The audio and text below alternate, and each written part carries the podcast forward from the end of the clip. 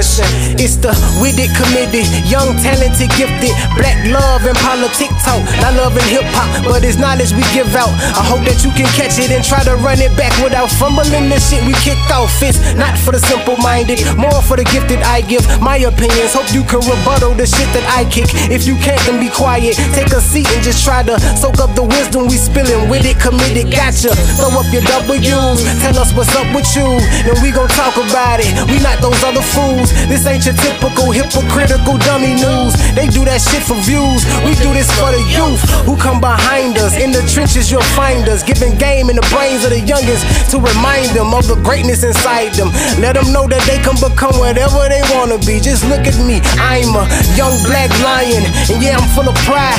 Chilling with my lioness. Product of my environment. Whether it's brown dirt, green grass, or iron fence, or a picket fence. Don't matter. Long as you get through it. With motivation, dedication, and wittiness. Hard work and grittiness. Even the sky is limitless. You wanna know what my definition of witty is or what wit it is? That's what witted committee is. Throw up your W's, tell us what's up with you, and we gon' talk about it. Yeah, we gon' talk about it. Throw up your W's, tell us what's up with you, and Bear gon' talk about it. Anise gon' talk about it. Yeah.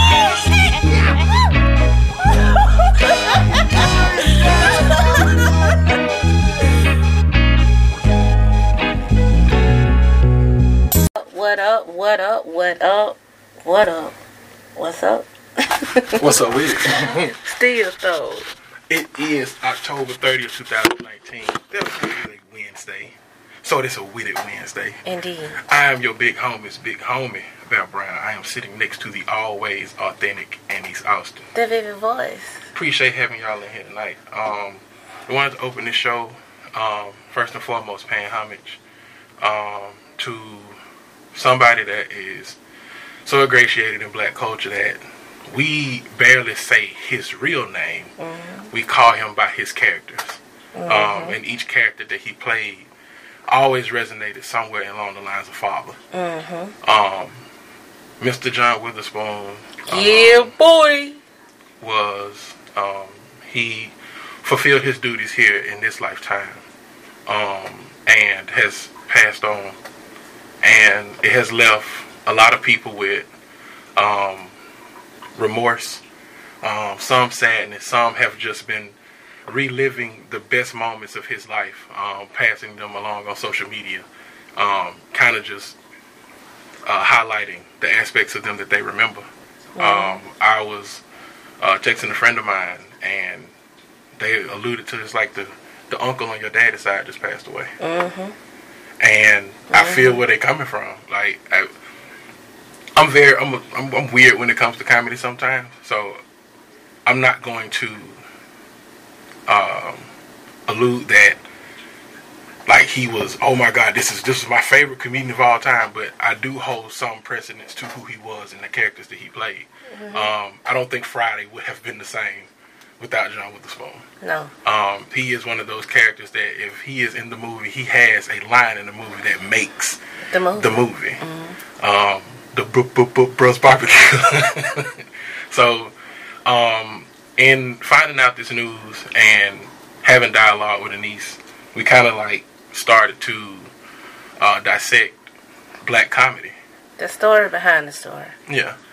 And we came to uh, a point where we literally kind of agreed that most of the comedians that are part of our culture, the jobs that they hold in our culture are of very high regard, and I don't think we pay attention to the regard that they hold. I don't think that a lot of our comedians get their flowers while they still can. That's right. Um, we have a lot of falling here, like Reynaldo Rey passed, and nobody kind of resonated with the impact that it had, given his imprint on Comedy View on BET.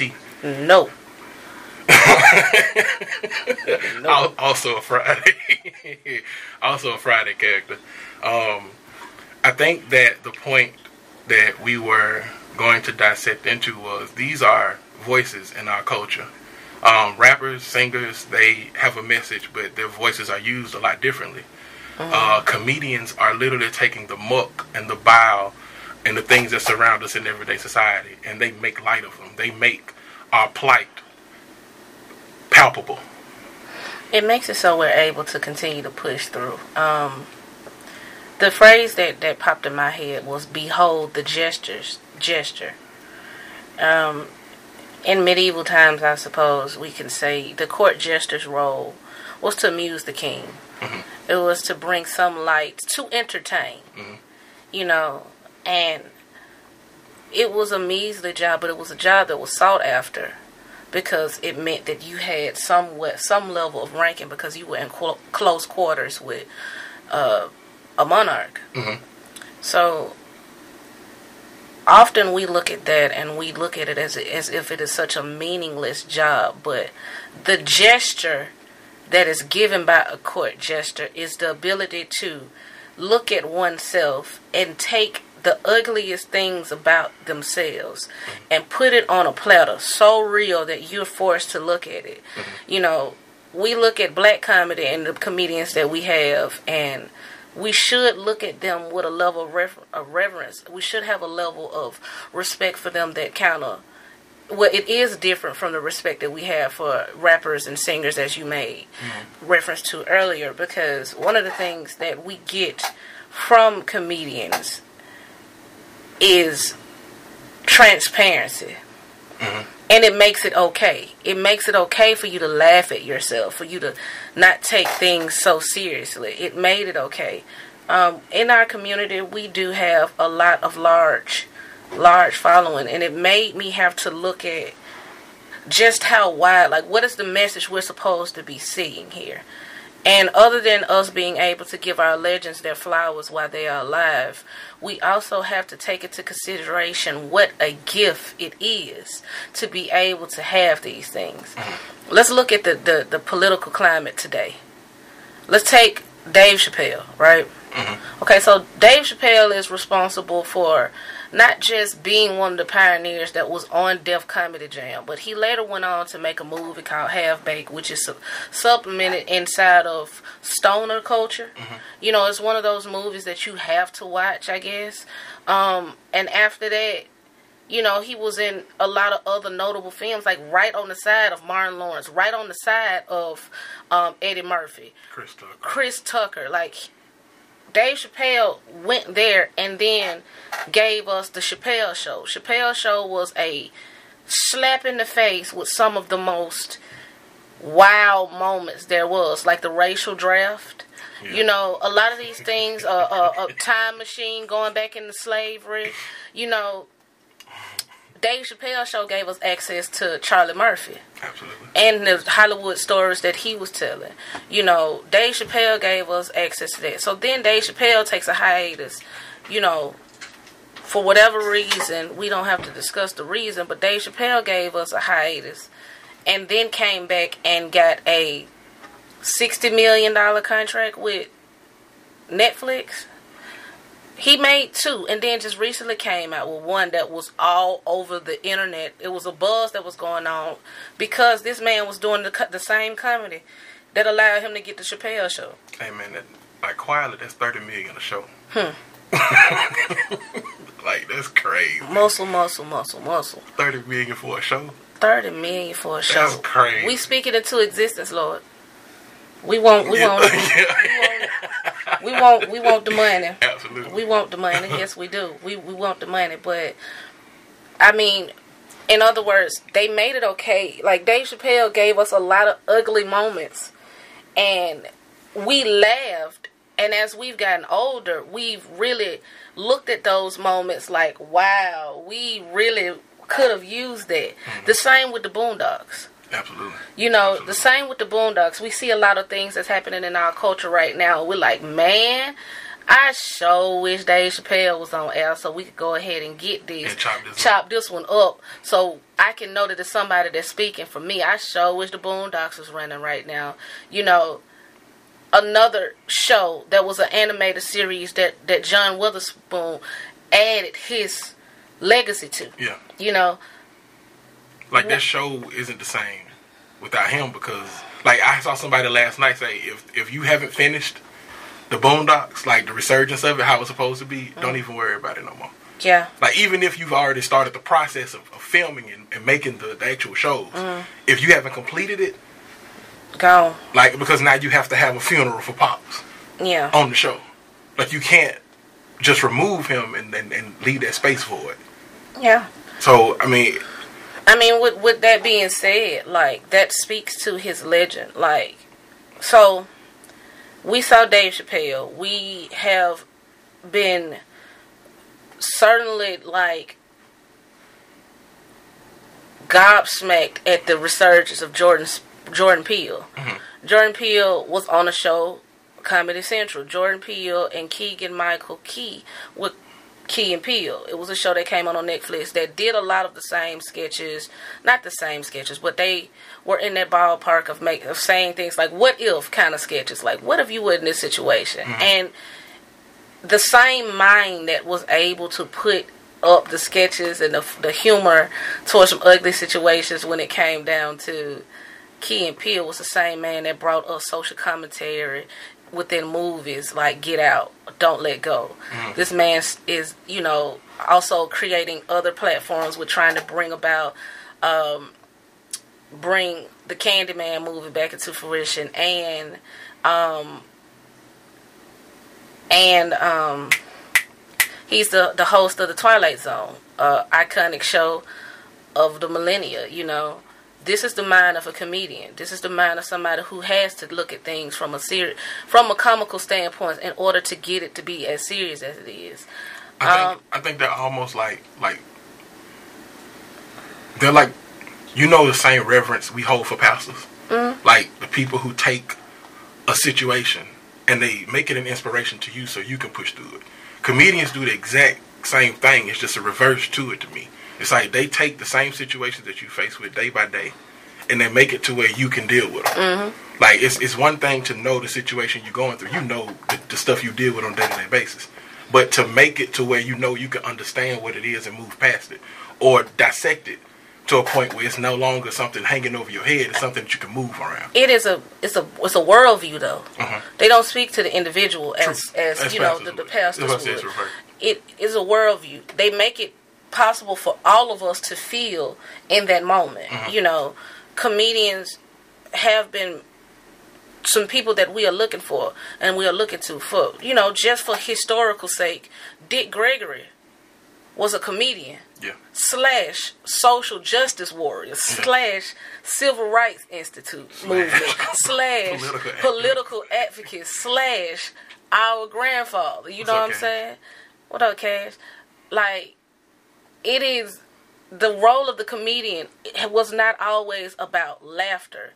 Sometimes it was all it was about peace. Sometimes it was about finding your community. Sometimes it was about the the knowledge that you weren't alone in this struggle. You know, going into a comedy club and having a comedian make a joke that he thought about that was himself and seeing how many people resonate with that inside of the crowd.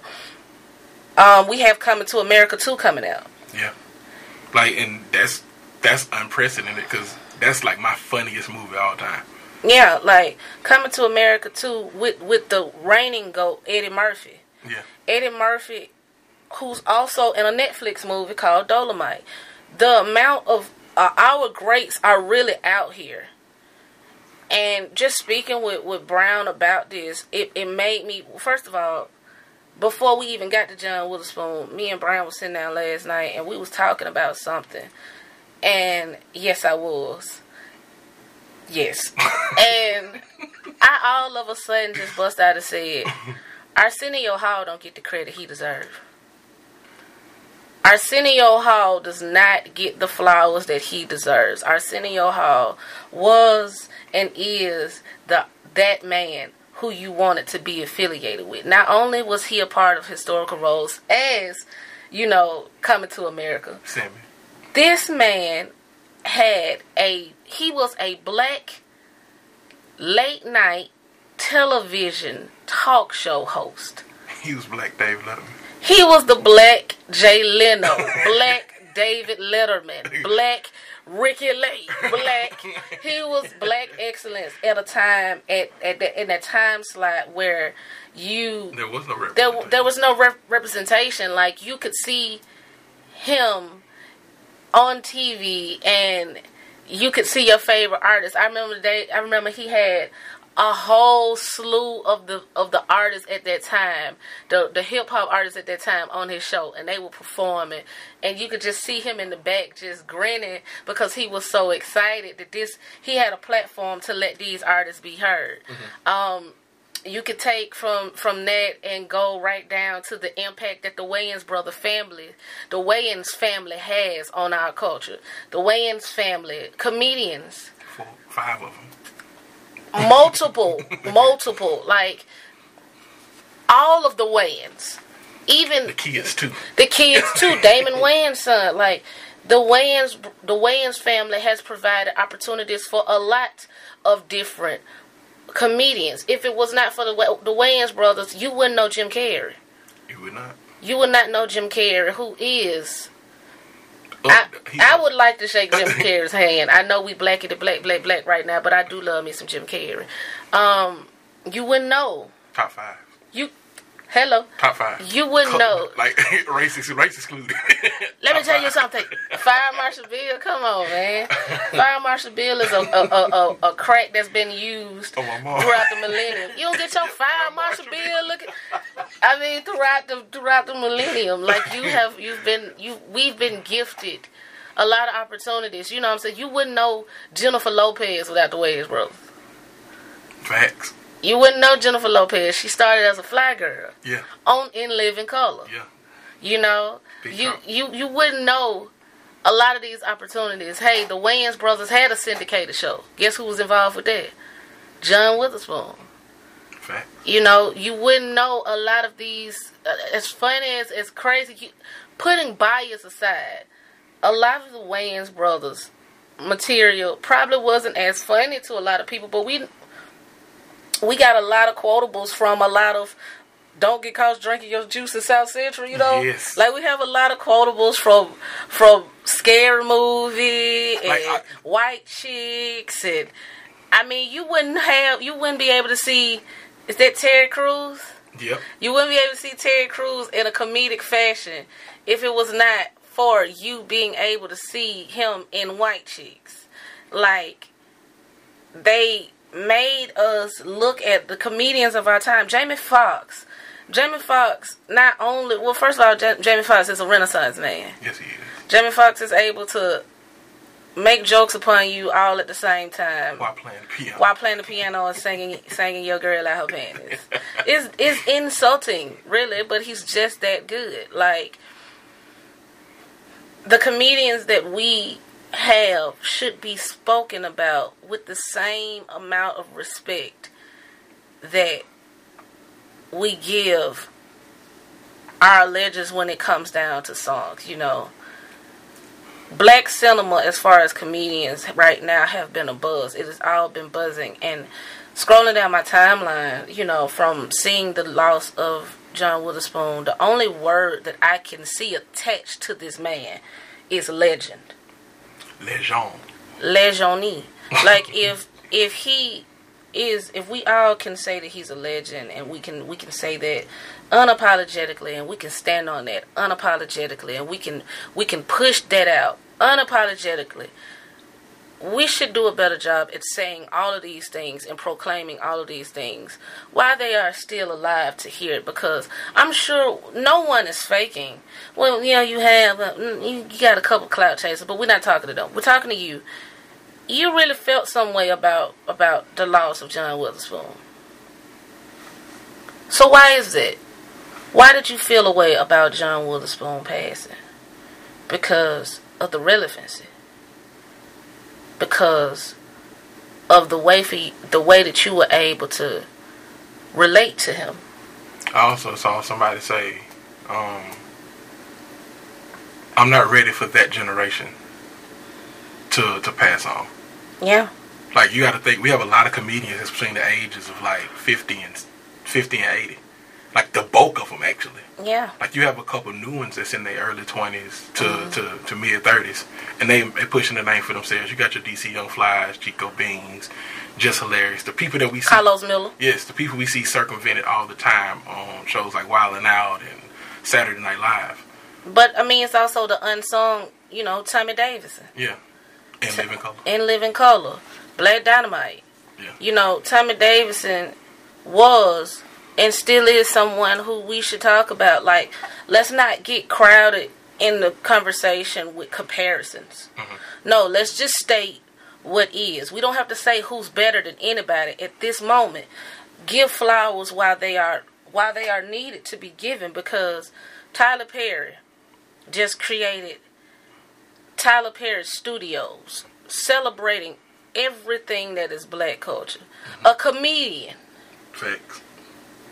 Somebody who has brought laughter into our lives presented us with something that was also something for the culture. See, as a comedian, you're not just somebody that peddles jokes. You live a life to the point where you have to make it funny. Mm-hmm. You are tasked with the with the You have to make the. you ugliest- have to make the ugliest things appear to be so lighthearted. I mean,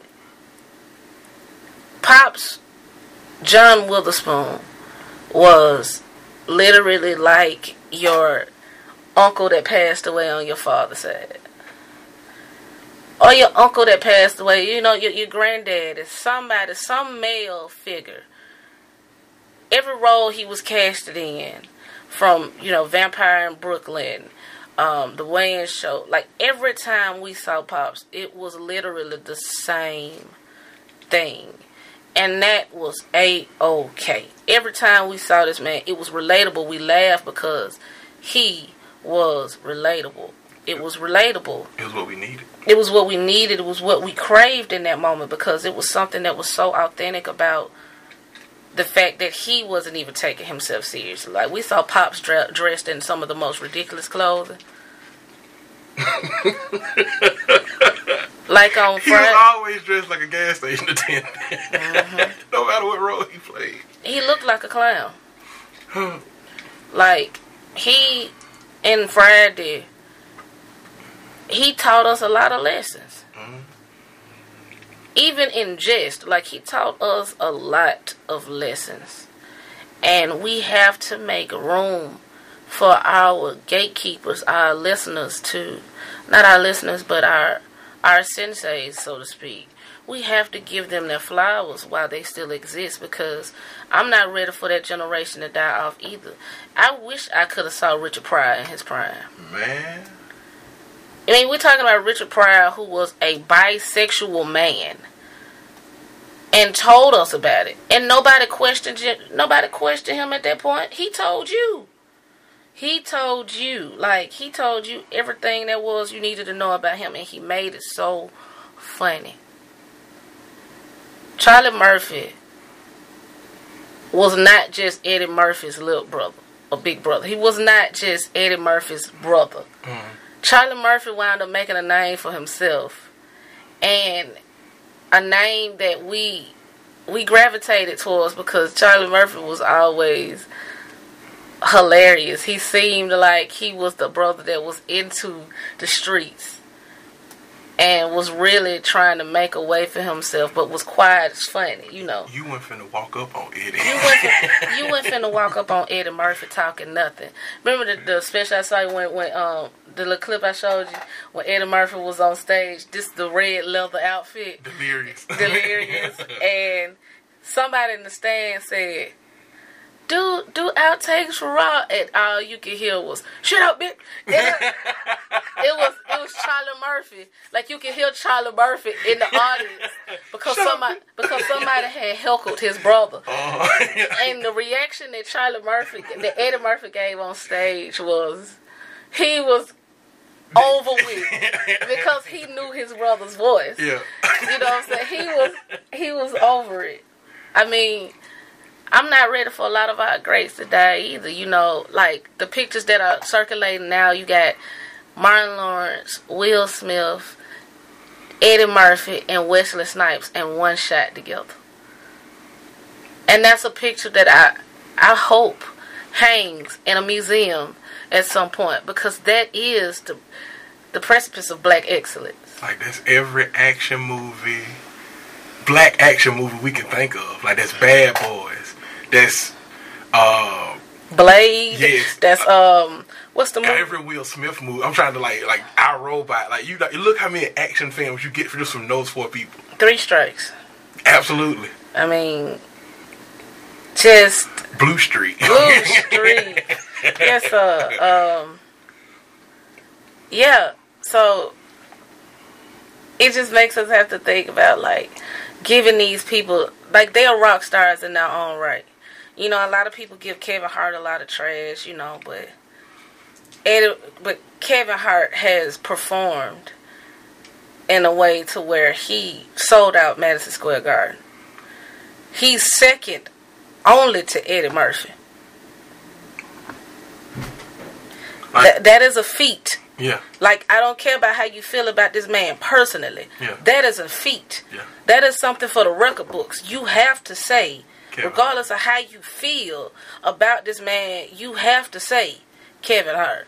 Kevin Hart not only was a star himself, he created a platform, the Laugh Out Loud Network, that gave you the Hudson Brothers, mm-hmm. that gave you a lot of these internet comedians that gave them a platform to be able to talk. Hell, Nick Cannon. Nick Cannon gave us Wild 'N Out. Yeah. Were we able to see a lot of up and coming great artists, great comedians get out here and just make us laugh? Like the pol- Affion, Crockett.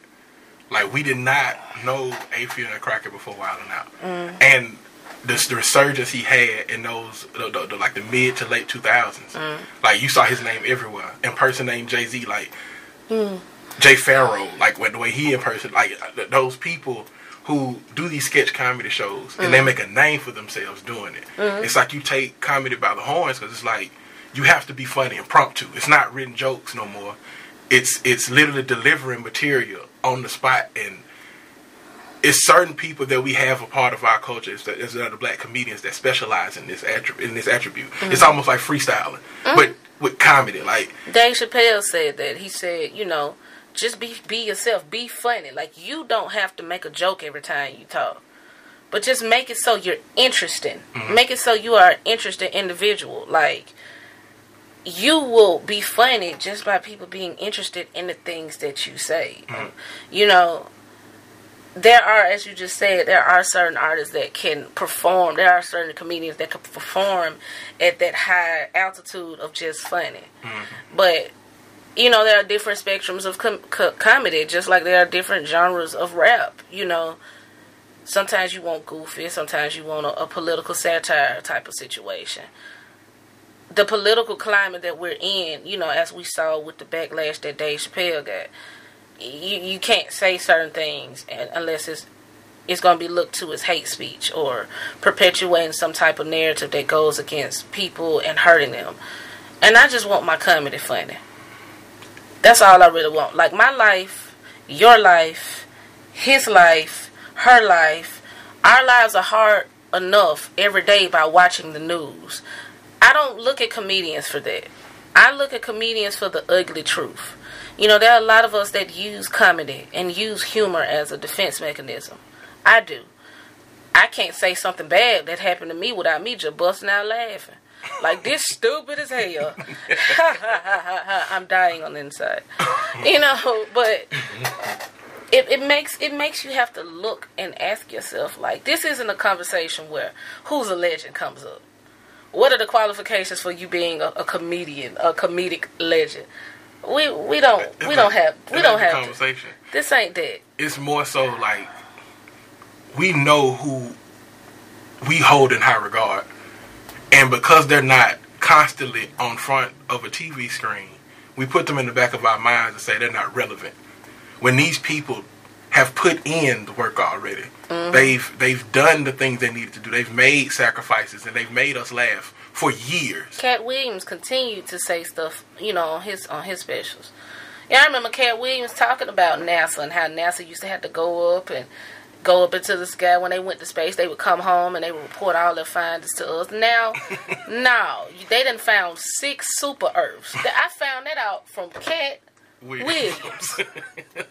And y'all need to understand, like, I found it out from Katt freaking Williams, dog. Like, I looked up a lot of the information from Katt Williams, from Dave Chappelle, you know, because these people operate in a terrible environment where they have to make it funny. Dave Chappelle came out and said, you know, what is making these people crazy? These are strong people inside of Hollywood. What's making them crazy? Maybe it's their environment. These people ain't sick. That was a, a viewpoint that I got from Dave Chappelle. Mm-hmm. Dave Chappelle also was the one that asked, you know, have us ask deeper questions. Like, one of these school shootings happened in Ohio. Dave Chappelle got his friends and friends of his friends to come together and do a festival for the people of Ohio just so they could congregate. Just so that just so he could show that there was more good people in the world than bad. Absolutely. A comedian a comedian did this. This is the jester's gesture because they know how uh, how ugly things are. They are tasked with making those things seem funny. Most you, of them are, are successful in it. And you got to think, like, think about your personal life. Mm-hmm. In your personal life, you have things that maybe happen to you, and when they take place, you have to then learn to deflect mm-hmm. the initial brunt of what happened to you, just mm-hmm. to be able to tell it to someone else. Just like you just said, when you start to tell somebody what happened to you, you almost start laughing at it because you're looking at it now from the outside view. Yeah. And you're looking at yourself. Mm. Comedians have to do that with everything. Yes. Stuff that affects them and stuff that does not. Mm-hmm. Stuff that affects people close to them. Stuff that happens to them because of the people close to them. Mm-hmm. They have to make all of that make sense to other people and make it funny. Yeah. And the groveling task that it is trying to make sure all these people kind of coincide, like all these people rock with you in this one way. Mm. It's like I can tell them a harsh reality based off my life, something that I came across and something that I experienced. I can tell them a harsh reality, and in that, they then say, "Well, I, I go through the same thing. I've never looked at this objective viewpoint before, mm-hmm. and now when I go home to deal with this problem, you know, man, you know what? I'm not even finna deal with this. This, this. this, ain't even that big. Like you, you have to look at the skill set you have to possess to be able to talk about something that is of you but make this seem as if it is for you. Mm-hmm. As you were saying about pastors and reverends, mm-hmm. they speak directly to something. Sometimes we go to church and we say, "Yo, I feel like the pastor was talking directly to me." Yeah. Let's take Arsenio Hall for for a an example. Mm-hmm. Arsenio Hall was a TV host of a night show. Mm-hmm. He interviewed a lot of people. He he himself being funny. Yeah he had to make had to give the person who he was interviewed a platform that did not overshadow his. Mm-hmm. He had to make something uniquely about this person and give them the clearance that they needed in order to continue. Yet he had to be funny and personable enough for us to be able to want to watch him. Yeah. Arsenio Hall does not get the credit that he deserves. I mean, as far as a trailblazer, Arsenio Hall is the person that we have to look to as far because that was unprecedented at the time. Mm-hmm. You know, that was unprecedented. Like as far as nighttime hosts, what you got? Tavis Smiley. You had Tavis Smiley, Oprah, and Arsenio Hall. Oprah, Tavis Smiley, Arsenio Hall. And, the, and the only one that was at night and was prominent for not just political stuff, but everything. Every single fiber there was was Arsenio Hall. Yeah, Arsenio tackled every dynamic. It wasn't something he left out. It wasn't things that he avoided. Tavis Smiley had it was a it was a structured show. Mm-hmm. They talked about things a certain way. Mm-hmm. Where Arsenio Hall was literally bringing in whatever talent he found that needed to be exemplified mm-hmm. and showcasing it on his show because he had a platform large enough to, to grant exposure. Mm-hmm. And everybody listened or watched Arsenio because of how relatable he was. Mm-hmm. He didn't come off. He came across like the cool person you wanted to know. Yeah, I mean getting back to John Witherspoon, what just you were saying, the relatability. Yeah. Pops was not Cle- Cliff Huxtable. No. You know, bringing in another comedian, Bill Cosby. Pops was not Uncle Phil. No. Rest in peace, Uncle Phil. First things first, rest in peace, Uncle Phil. For real. Yeah. um, Pops was not your run of, run of the mill preppy star. Yeah. He was often a father that had some very weird ways of dealing and was so comedy infused. He was funny, he was a character himself.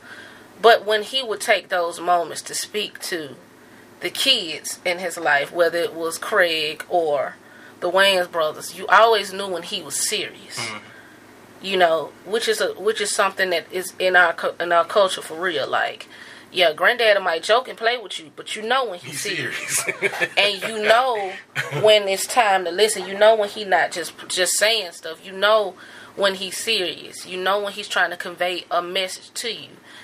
Um, I'm seeing a lot of Friday, the gun scene when Craig goes in to find his gun. I'm seeing that scene come up and down my timeline, up and down my timeline because perhaps to black men that had to be one of the most relatable, especially if you grew up without your father. Absolutely. That had to be a moment where You res- it resonated. it hit you differently because the way that Craig was looking at him when he said put your dukes up it was it was a it seemed like a, a, a very very comical moment but it wasn't nothing funny about that moment. You could see no matter how ridiculous it was put your dukes up. Craig followed the demand Yeah. he followed the order. Mhm. and he looked him dead in his eyes and said now you a man. And he walked out with it. Mhm. his father taught him something right then you know in our community a lot of us have grown up without these fact without these these prominent characters. So to see them given to us from a cinematic perspective and still they be something so groundbreaking we have to thank John Witherspoon and Ice Cube for allowing that part of the culture to continue to live on because that is something that you it is a timeless it is a timeless shot. I know people, including myself, that can watch Friday for 24 hours straight. No, every 24 line. know every line of it because of the relatability because it was so necessary it was so needed in an era where all of us was broken we got a lot of our funniest and a lot of our life lessons from comedians will smith you know just off of the fresh prince of bel air alone we saw will grow and we saw him be involved in different aspects. Like you have to think about it, a lot of these funny sitcoms were charged with giving us some lifelong lessons to carry. You know, Will Smith was on pills. Um, Will in the show was on pills, and he had some in his locker, and Carlton took them, and Carlton almost died. And the pain that Will experienced on his face, he cried because he was so sorry, but he honestly didn't mean for it to happen. He was trying to really work with the pressures that was on him as a high school student. You know, when Will was shot and he was in the hospital bed, Carlton came in with a gun because he was like, "Yo, I gotta." They I'm ready- could. I'm I'm, I'm about that action. It was Will who had to tell him. Will, the comedian. It was Will who had to tell him, bruh, you owe me. I saved your life. Give me the gun. He took the gun and he took the bullets out on the bed while he was there and he wept. These are scenes that we will remember for the rest of our freaking lives. This the, the episode when they was pledging Yes. and Will got in, but Carlton didn't. Yeah. That episode, you know, and Carlton really He went. He, he went he, yeah, went, there. you know. He went there. Like Carlton really had it and of course the iconic scene of, you know, Will and his father. I mean, you know, Will and his father and, and Uncle Phil having to step in. I mean, Will growing up and saying, Hey, you know, moving into his own apartment and he's saying, Man, what if I never get it right? What if I never get it right? And it was Uncle Phil who said, Man, you know out of all of my kids, you the one that I never had to worry about. It's those moments that we will take with us for the rest of our lives. But the people who played these are just that big to the point where it's not just their TV shows and movies. It's you have a point of reference now. Mhm.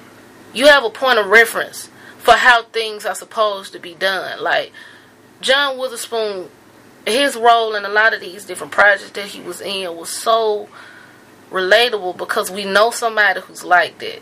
He's not a tough guy. He's not a tough guy. You know, he is the type of person that'll wear white belts and white shoes. after Labor Day. You know, if they still follow that, I don't know. that unapologetic realness is something that we, we, we long for. It's something that we need. And it's like, we look at a lot of the, com- the you know Robert Townsend. Ooh. Robert Townsend, Parenthood. the Parenthood. I mean, Meteor Man, um, Five Heartbeats. Just what he's done for black cinema. Say this man's name. Give this man his flowers. I don't care about your bias.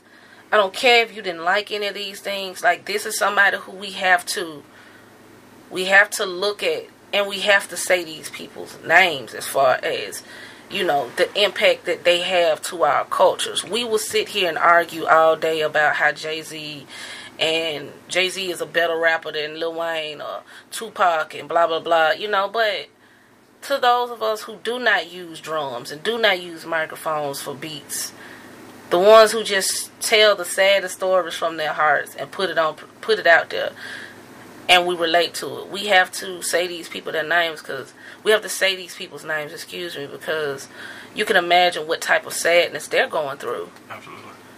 in order to be able to laugh at their own pain. You know, Kevin Hart came laugh at my pain. I think Um, I think a factor that uh, one the last time we, we were gripped this hard with the loss of a comedian um, Was, Bernie um, Mac. Bernie, Bernie Mac. I'm just and I don't that. think Bernie Mac. I mean, I know people hold Bernie Mac in high regard. Like other comedians hold Bernie Mac in high regard. Like outside of Richard Pryor, a lot of comedians' favorite comedian is Bernie Mac. Mm-hmm. And I know that he has his respect in their in their in their realm in that culture. But do we hold Bernie Mac in high regard? Hell Do- yeah, we hold Bernie Mac and that we call Bernie Mac a king of comedy. We call him that. We're not call Bernie Mac is still somebody who I see people talk about today. Today. Like we still see people using Bernie Mac lines. You know, I ain't scared of you, mother. I ain't scared of you. Milk and I'm blessed. Like you know, we we we still talk about Bernie Mac. Not only do we still talk about Bernie Mac, but you know, um, the creator of Bebe's Kids. Um, what's his name? Uh, I know who you're talking about. I can't. I. I. I If y'all listening in the comments, what's the man's name who who was who had uh um what's his name, man? It's gonna bother me, and I don't want to click out of the live. The same dude from um uh, uh that was in uh House Party. Yeah, I know. Robin Harris. Thank you, Tiara. Um, Robin Harris was undoubtedly like we have to say this man's name. He influenced a lot of people. You know. You have like the favorite line was I'm from a small town called Fresh Off a Cop's Ass. You make me homesick. Thank you, DJ. um, yeah, Robin Harris. We have to say these people's names. Patrice O'Neal. Patrice O'Neal, yeah. Patrice O'Neal. Like he, we lost him prematurely. Yeah. He was hilarious. Um, these people actually made Earthquake. He's not dead. You know, say Earthquake's not. He was funny. You know, he's funny. We Comic View. Like every artist that has something to do with Comic View. Like Shout out to Rickey Smiley. shout out to Oh, yes, yes, Birmingham. Oh. Man, God, yes, sir. Let's say Rickey Smiley's name. Say Rickey Smiley and not in conjunction with who he beefing with in the city. Say Rickey Smiley and not in, in belief of what all you feel he's not doing for the city. Like, take yourself out of the equation Absolutely. for a second yeah. and just look at the things that these people have done. And you have to tip your hat to it On the on behalf of black culture. on behalf of the culture like you have you have to to to say these people's names because i remember staying up at night watching comic view mm-hmm. on BET. I remember this. I remember watching this. I remember, you know, Reynaldo Rey. I remember seeing these people. What? What? What? Brown? Dre just commented and said, "Your mom was so dumb she thought the quarterback was a refund." I ain't heard that since elementary school. I'm sorry, my nostalgia took over people. My bad. Roy Wood Jr. also from Alabama. Absolutely. Roy Wood Jr., also from Alabama. These people have made it onto a platform in a place where, I mean, come on, Alabama. Let me sp- let me speak directly to y'all. Mm-hmm. Like Rickey Smiley and and Roy Woods Jr. the amount of work that these people have done and are continuing to still do, you have to call these people's names out and say, hey, even if you don't think they're funny, you gotta salute them because I guess with with them you can see that it's possible. Yeah. You know, you, they are goals to it. They should be goals. Yeah, I used to read Roy Will Jr.'s blog on MySpace. Yeah. Like he used to really. I remember one time he thought he lost some papers or a check. I was twenty fifty nine and like the little the down ramp, mm-hmm. and he wrote a whole blog about it, talking about how his days at FAMU. I used to read it mm-hmm. like religiously almost because it was like it took me away from somewhere I was dealing with. It's seeing somebody else's problems and them making jokes about them. Yeah. Same thing we've been saying. Like he made jokes about his unfortunate circumstances. So the unfortunate circumstances you're going through, you able to kind of put light to them sometimes. Like I can laugh about this now. Yeah, you can laugh about it because you see that it's, it's capable. Somebody else is capable of doing it, Yeah. and they're going through a significantly worse thing if we're gonna measure it. Yeah. You know, but I remember the Battle of the Bands. Um, little known fact about Anise Austin. Um, in the elementary school, I went to Lewis Elementary. Let Eagle Wings inspire success. Lewis School aristocrats. All that. Um, Lewis had the band in elementary school. We had a band that that actually was involved in the Battle of the Bands. We were the only elementary school that was involved in the Battle of the Bands, and I was a high stepper Okay, then. and a uh, majorette. KL muscles. I was a high stepper, and we performed. I mean, I remember sometimes we performed in the rain and everything. I mean, I high stepper, dance girl, if you may. But yes, I was I was a part of that. And Rickey Smiley used host the um Battle of the Bands, Mhm. and I remember having a pamphlet. And I remember seeing Rickey Smiley, and I remember me and my mom was walking to leave, and I saw Rickey Smiley with a microphone, and I turned around. I had the booklet, which the pamphlet letting everybody know what time everybody was gonna go on and stuff like that. And I took the pamphlet and I ran up to Rickey Smiley and I asked her for an autograph. And I remember he said, "You got something special coming to you, kid." And he signed my booklet, and I remember that. I don't think I've ever said it to anybody other than my mama, but I remember that. And I remember that being something. I, I remember somebody saying like, "Oh, that ain't nobody but Rickey Smiley." What? Nobody but. I'm just I'm just a part of this this this cloth that believes that no matter who it is, if they're doing great things, salute them or shut up. Mm-hmm. If you don't have anything to say, which you shouldn't, it shouldn't take nothing from you to salute somebody that is excelling in their craft. Like that's hate. That's, That's literally hate. that's literally hate. You would you would perpetuate you would push that narrative on a kid. Like, come on, like, and to discredit somebody who's doing something that's resonating either the t- place they live or the culture they surrounded in, and you try to tear them down in spite of them trying to uplift, or in spite of them trying to raise the bar in a certain dynamic or a certain demographic. It, like, to to to respond to that with discourse to me is like. You literally just want to to to to, to tell Sunder something. That's right, Drake. People don't remember them doggone prank calls. Listen, we miss Robert. We miss Robert. so does Precious. Bum, bum, bum, bum, bum. a 92 Tahoe. A what? A 92 Tahoe. I ain't gonna say it. I ain't gonna say it. I ain't gonna say it. Like we owe Rickey Smiley You flowers for the Daryl alone. about to cuss. now, Like we owe him something for the Daryl alone. Like for for for him to him and Arnez J. Yeah. The way they uplift the people that were close to them that deal with these ailments. Like uh, Down syndrome or um, being mentally challenged. Like they are handicapped. Like they took those things and they made them relatable. So people who came into contact with it, they realized that these are people too.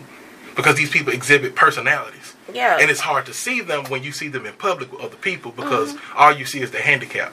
But when you hear a comedian talk about how dealing with this person is so uplifting or it's, it's such a blessing to see interact with them day in and day out, you now look at it a little differently. Yeah, I'm gonna keep it gangster with you though. I appreciate everything you just said.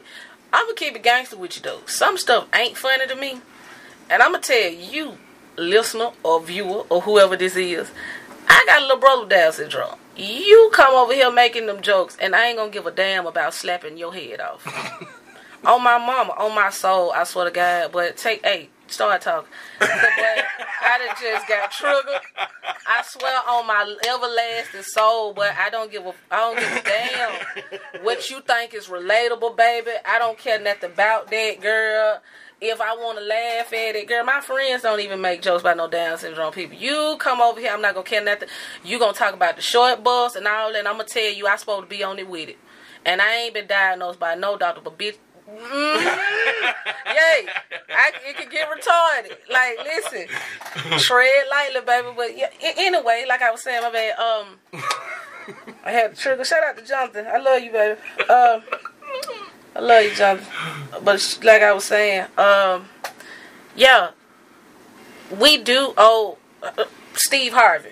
Absolutely. Now I know Steve Harvey, somebody who we all look at like, man, you don't shut up, nigga, with these big fat suits, like fat pocket wearing. You don't shut up talking to me.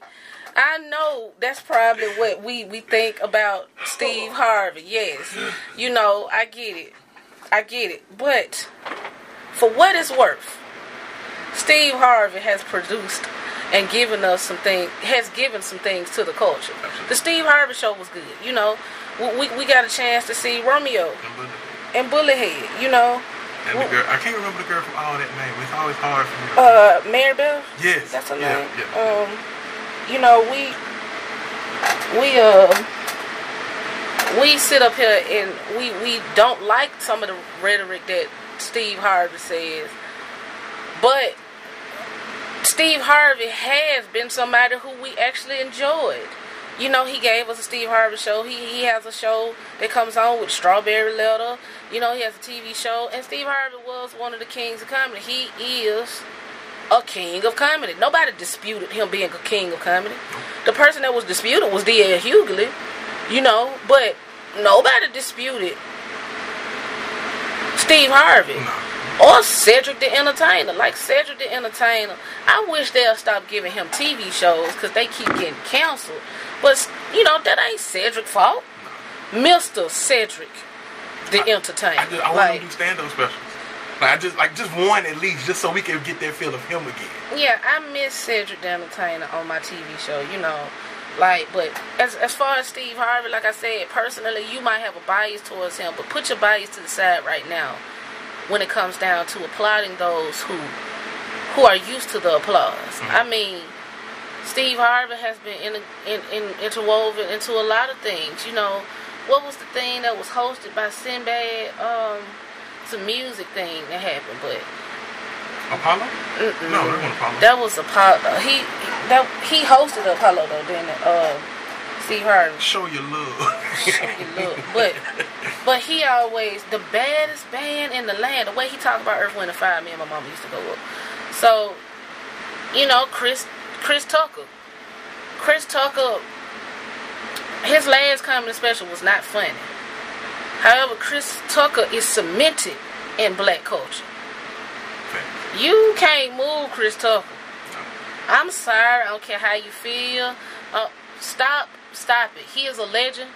Absolutely. We can't take that away from him. Stop trying to hold your legends up to people that's coming out. Like this is not the time for comparisons. He's already done some work. He's already put in work to where you know who, what Chris Tucker is. You know who Chris Tucker is. Yeah. You know, stop. You know who the hell Chris Tucker is. Yeah. You know who Chris Tucker is. You you know who this man is, regardless of how you may feel say his name and give him his flowers. You I, know. I, I want us to start to understand the job that these men and women go through as comedians. Like, because if we understood what it took to be one, maybe we would hold what they do in a higher regard. Mm-hmm. Like, I, I, I wish people would take, like, look at yourself, look at your day to day, the thing that actually causes you the highest level of stress and think about trying to relate what that is to another person while remaining funny about it. Think about what it takes for you to make people who do not want to laugh laugh. laugh. Like, do you know some people go to the to the doggone store, like they to the store, but they go to a, com- a com- comedy show with the intent of not laughing. of not laughing. That ain't funny for me. Man, that ain't funny. Especially if it's free. Man, these niggas hate. Man, I, my partner funnier than him. Like, I'm guilty of that. well, yeah, you you did say that. I mean, you probably one of the most big. You are the biggest biased beast that I know. But that aside, that aside, even in these moments, you put your bias aside. Okay. You know, like even in these moments, because like I said, I mean, even though Brown is biased, he is also very. He's eyes, so he can see talent. He might think that Dre is funnier than you, but that don't mean that he don't think you're funny. Or it could mean that you th- he thinks you're not funny, but he not gonna come and tell you that. You know, he not gonna buy a ticket to tell you you're unfunny. You know, he not gonna tell you that. You know, so respect his respect his honesty. You know, I, I, I, but the the gall. boo this man. Boo! That's probably Brown when you get up on stage and try to try to tell a joke or something like I've- that. I've never booed. Boo this man! I've never booed Boo! I've never done Boo. that. Why are you telling these people that? He got on J's, but he not funny. Boo! That's not even. See, He'll tell you that you look, you know, man, that nigga fresh, but his joke stale. He'll tell you that. He'll say that. He'll put that on the status, and then now you mad. And then it's just not- crazy. that is not how It's just goes. crazy. This is not how that goes. We not. Crazy. Sometimes uh, at least gets into these little tangents more. Sommore is a female comedian. Mo'Nique is a female comedian. Um, what's what's my girl name? Luenell. Luenell is a comedian. She funny. Luenell hilarious. Luenell is that woman that I'll be scared to go around in family picnic. Cause you know old women flirt, but you always laugh it off. Luenell look like she be dead serious. Mm-hmm. That's scary. like Luenell like pull your pants off. Tiffany Haddish. Tiffany Haddish. I'm so, I'm so proud of our sister to see that she has landed a kids say the darndest things. Like she is on, you know, nighttime television. She is hosting a show that was hosted by Bill Cosby. Mm-hmm. So regardless of the bias that you have, like this is this this is black cinema happening. Mm-hmm. These are comedians. I mean, you got Kevin Hart who who just hold who's just inside of a drama. You know, you have artists that are testing their limits. Mike Epps, like for what it's worth, like Mike Epps transcended us calling him Day Day. You know, that's something to be said. Like he transcended us calling him. People Day don't realize how hard it is for you to shake a character and that character stay. Exactly. Chris Tucker is not smoking. Nuh-uh. No, we call him Chris, Chris Tucker, Tucker. even though we realize he's smoking. Yeah. Day Day. It's not like we're not saying that we say Mike Yeah. And we have to we have to continue to say that because it's like, you know, even with comedians like Lil Duval, Lil Duval created an era himself. Lil Duval, like I'm I'm sorry, Lil Duval was one of the ones that started these these skits. I think it's he's He the was- only he the only other person other than Eddie Murphy that got a hit single. Eddie Murphy, Like the only other person, like Lil Duval. Lil Duval got more than one hit single for the record. Lil Duval has been making songs and putting out content and putting out videos on the internet for a very long time. Before Vine, he was one of the first, if not the first, to do it. And is now taking his platform into a completely different genre. I tell you this, if I can sit up here and give Plies his due for being relevant, for taking social media and, and blossoming it into, into something else, you're not gonna tell me that Lil Duval don't deserve the same credit. Lil Duval on Sports Center having conversations about his Jaguars, a comedian, high dinner, you know. and Lil Duval didn't even start smoking until later in his life. But Lil Duval has been supplanted in some, into some of the most, into some of the culture that is our culture. You know, we saw Lil Duval in Ludacris videos, T.I. videos. You know, we saw him. What up, before- Denzel? You know- Washington. I mean, we saw him on on Comic View. Uh, You know, who you think you I done bought them drinks, girl, you is my girlfriend. I don't wanna hear that stuff that you just came out to have some fun, hang out, just chill. Damn, didn't I tell you to come? I saw that on Comic View. You know, I mean, I saw a lot of these artists, not just on Coming, on Common View, but Def Comedy Jam, Bad Boys of Comedy, Shaq All Star Team. Like, to see these people still continuing to put in work, it's like, what's my boy name? I be saying this joke. It seems like the only person who not remember this is T. And he had said he came up with the song and was like, You got the breath of a thousand asses. And we can't talk no more till you chew on some gum. You need Holyfield to put on some peppermint gloves and bust you in your mouth. I'm trying to help you out. This was an actual song. It don't matter remember this. I, I, I know, bro. I know. But this happened for real. And I it is it would be we would be remiss if we did not talk about John Witherspoon and and and create a space where people can actually say, "Yo, this man was a legend," without somebody attacking it and saying, "Y'all weren't paying attention to John Witherspoon two days ago." Like we no, but I think to alleviate ourselves of being able to hear that, we should do a better job at uplifting our legends. We should do a better job at saying how important our legends are and giving them their flowers while they exist. We should be the people to tell our. Let's not wait for the world to crown our kings and queens. Let's do it ourselves. You know, let's not wait for.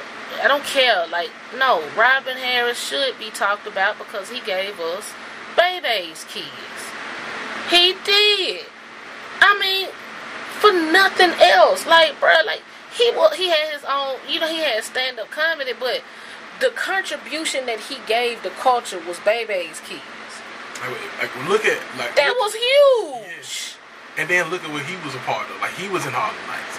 Yes, Like, Harlem Nights, bro. like This is black cinema. This is not just finest. black movies. This is black cinema. like this at its finest, bro. Like Harlem Nights was one of those movies. Della like, Reese was inside this movie, though. Like, come on, G. Like, come on, bro. Like, alright. Bring it, nigga. Come on. oh, You wanna hit people with trash? Oh. Oh yeah, Come on, that's quick. the stuff. But um, That's the stuff. That's what I'm talking about. like the the most the most um And house party, correct, John? yeah the most like glaring thing is like we have the ability because we control culture, we control cool. Mm-hmm. We have the ability to put these people's names in places. We have the ability to give them our attention, give them our five minutes that we just messing around with to share something, to, to, to, to create an outreach with, with their message that everybody starts to buy into. Uh-huh. We have the power to make sure everybody notices the people in our culture that we hold to a high regard. Bye Felicia was on bags and t-shirts. Yes. Bye Felicia has been in white movies. Bye Felicia. Girl said, I wish I had Felicia's life. She's always going somewhere. and it's Not just, knowing. y'all just take everything. Like we don't have to wait for an Academy Award to see for them to to crown our greats. No. Let's not wait until they dead. Let's forget what social media is telling us. Let's take a step back and act like let's just let's have a conversation. Like it don't have to be who's better. Just let's just talk about what is. Like we don't have to compare our greats in order for them to be great. We're not talking about who's going to be on the Mount Rushmore of comedy. That's another conversation. We're talking about there is a litany of names to be mentioned before we even just go into talking about who's in the top four, who's in the top five, who's in the top twenty. No, let's just consider. Let's call all of their names out. You know, Redd Foxx, Legend. Legend. Damn, man. You know, Redd Foxx, like Sanford and Son, Up there. Oh, Come on, bro. Like let's let's call our our goats out. Let's call them out. Let's say who they are. And let's not just put no comparative thought on it. Let's just say that they are deserving of the flowers. We appreciate your service. Because that's truly what it is. Absolutely. We appreciate your service and all that you've given the culture.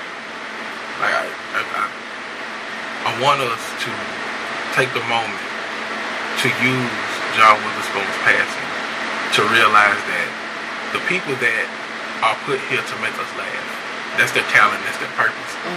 We should recognize them for that.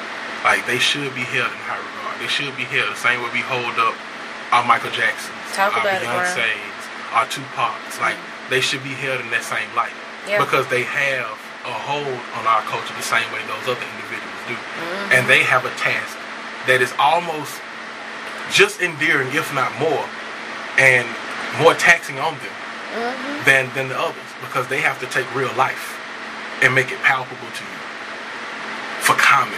It's not just listening to it; it's you have to laugh at it. the same way we we love reality raps. Mhm. We love rappers who who talk about what's real. You know, as Tupac said, you know, the artist, the rapper used to be the the um, the newscaster and the, and the reporter in the hood. We just bas- they just basically said what was going on in the hood and put it on music. Well, do you know how sure of yourself you have to be in order to get on the stage and look out and see people with stone faces and, and over their heads you can almost see the thought bubble saying, Make me laugh, nigga. Make me laugh, nigga. I'm not gonna crack it. You gotta get this from me. I'm not gonna give you nothing. You gotta get this. When I go to a comedy club, I watch something. If I see anything that kind of makes me smile, I'm typically I'm weak. You know, because I came here for this. You know, a lot of us are using senses for humor, our senses for humors as coping mechanisms or defense mechanisms. And as I said previously, I do a lot of both. Like, it don't matter how difficult life is. I'm probably gonna be weak, like now. Um, because at the end of the day, it's just not about us all the time. You know, all of us have a job, and we should salute the ones that are so selfish that they choose to make people smile, even as they're not smiling. You know, to see them get out up there and talk about divorces and you know children hating them or being away from Illegitimate Ill- illegitimate kids, Mixed and families. the death of somebody. To see them put all of that out and laugh, like John said Paul Mooney. oh yes, Paul Mooney. Paul Mooney, nigga, dom- nigga, Damas. yeah, uh, Mm-hmm. yeah, Paul Mooney, definitely. You know, we have to. That's an OG. Yeah. You know, I I was sad to see Dick Gregory go, but not really, because this man was eighty, and he put in Work. work. I would go rest. Yes.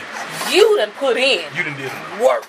You did you You did enough. You did more than enough. You excelled, my God. Like we still finding out all of the things that Paul Moon, I mean not Paul Moon, but uh, Dick Dick, Gregory had up on his sleeve. We still finding out that this man, uh, he got a he got so much. He accumulated so much money that he was researching things. He was putting money into scientists researching formula for milk and the milk that they give our kids and things like that. Like we have to understand that a lot of comedians have exercised outside of the realm of comedy. And they were able to do that simply because people trusted them enough because they could make them laugh. You know what the severity of this is, and you're still laughing? Well, certainly that's something to be. I, I, I could trust that. I could trust in that because the tenacity you have, the audacity you have to laugh at some shit like this. You know, so I, I'm glad that I'm not glad. Be, be very wise say what I say. Um, I want us to appreciate the lives of the people that make a difference in our day to day. The things that we hold true to us that pull us out the funks that we go into sometimes, like those people deserve credit because they did that specifically for us. Like if you ask them why do they make like that, that's what it, we, I made it for that. Mm-hmm. So whenever you are having a tough time or whenever you have to make sense of something, you can watch this, you can listen to this, and you can pull something from it that actually does something discerning for you. Yeah. Like you are able to discern things in your own life that are are, are rearing themselves to you. So you can now displace the things that need to be displaced, and you can hold on to the things that need to be held on to.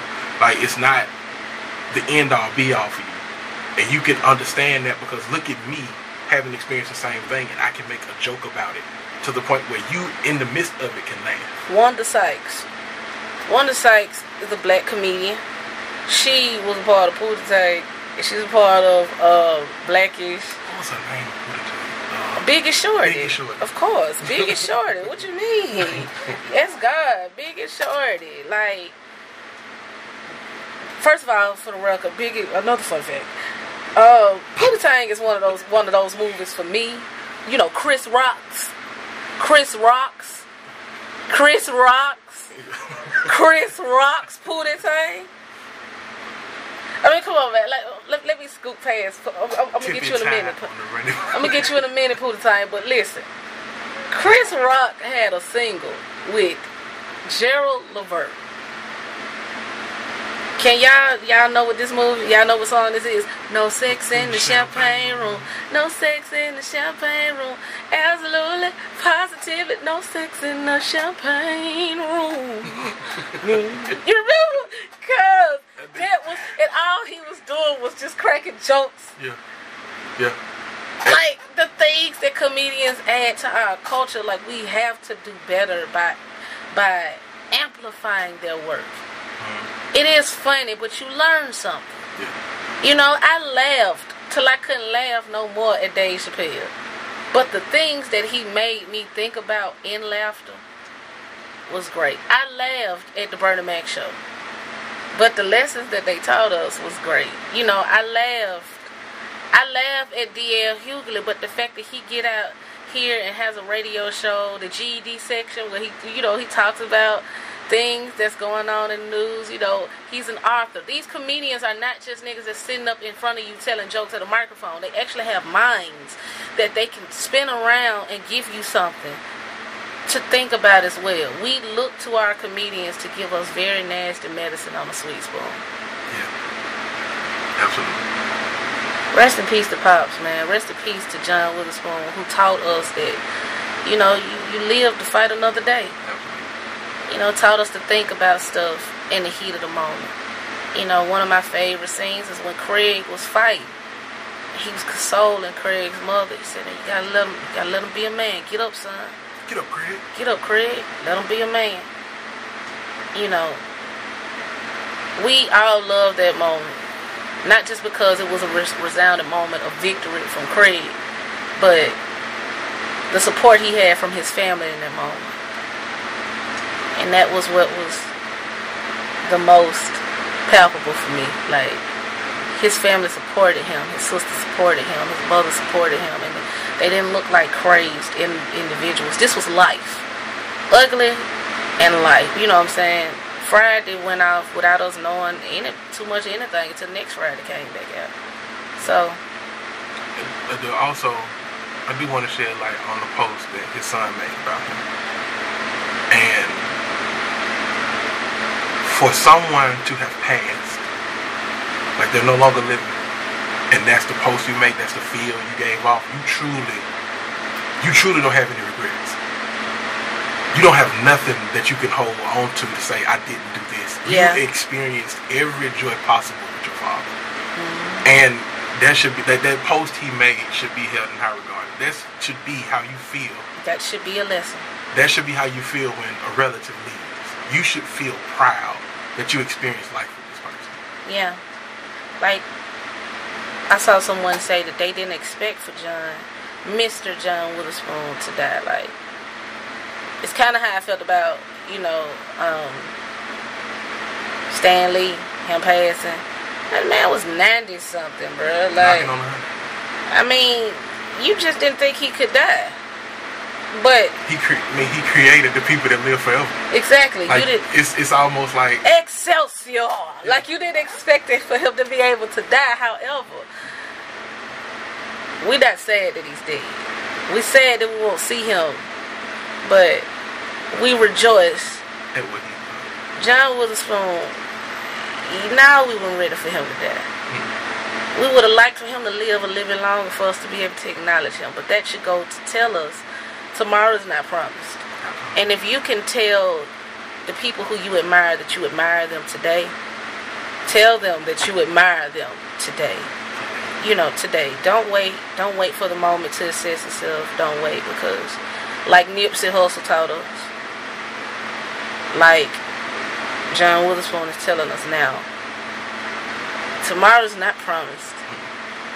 And before you go out here giving this man a humanitarian award or a lifetime achievement award for a life that's gone now, let's do a lot of that today. We don't have to stop at our kings of comedies. No, let's speak about all of the people that have made us laugh, all of the people that has taught us something over the years. Thank you, Dave Chappelle, for your contributions. Thank you, Jamie Foxx, for your contributions. Thank you, D.L. Hughley, for your contributions. Thank you, Robin Harris, for your contributions. Thank you, Reynaldo Rey, for your contributions. Thank you, Rodman, for your contributions. Thank you, Luenell, for your contributions. Thank you, Katt Williams, for your contributions. Thank you, Sommore, for your contributions. Thank you, Mo'Nique, for your contributions. Thank every last comedian that you have witnessed who is giving you something in your darkest days. Thank them because without it, you know, a lot of us would still be sick. But it does comfort us a great deal to know that there are other people dealing with the things that we're dealing with. And they can laugh. So, above anything, man, we want you to laugh and love and send our hearts and our condolences to the family of Mr. John Witherspoon and our family and our, and our condolences to not just our condolences to that family, but we want to send our love and light to all of the unsung heroes. We pledge to do a better job of singing and lifting every voice to make sure that yours is amplified. Thank you to the Wayans brothers, the Wayans family. Thank you. Thank you to the Wayans family for providing us things. Thank you to Martin Lawrence. Thank you to Will Smith. These are artists. These are artists that are in our community that we have to do a better job at amplifying them. Forget your bias.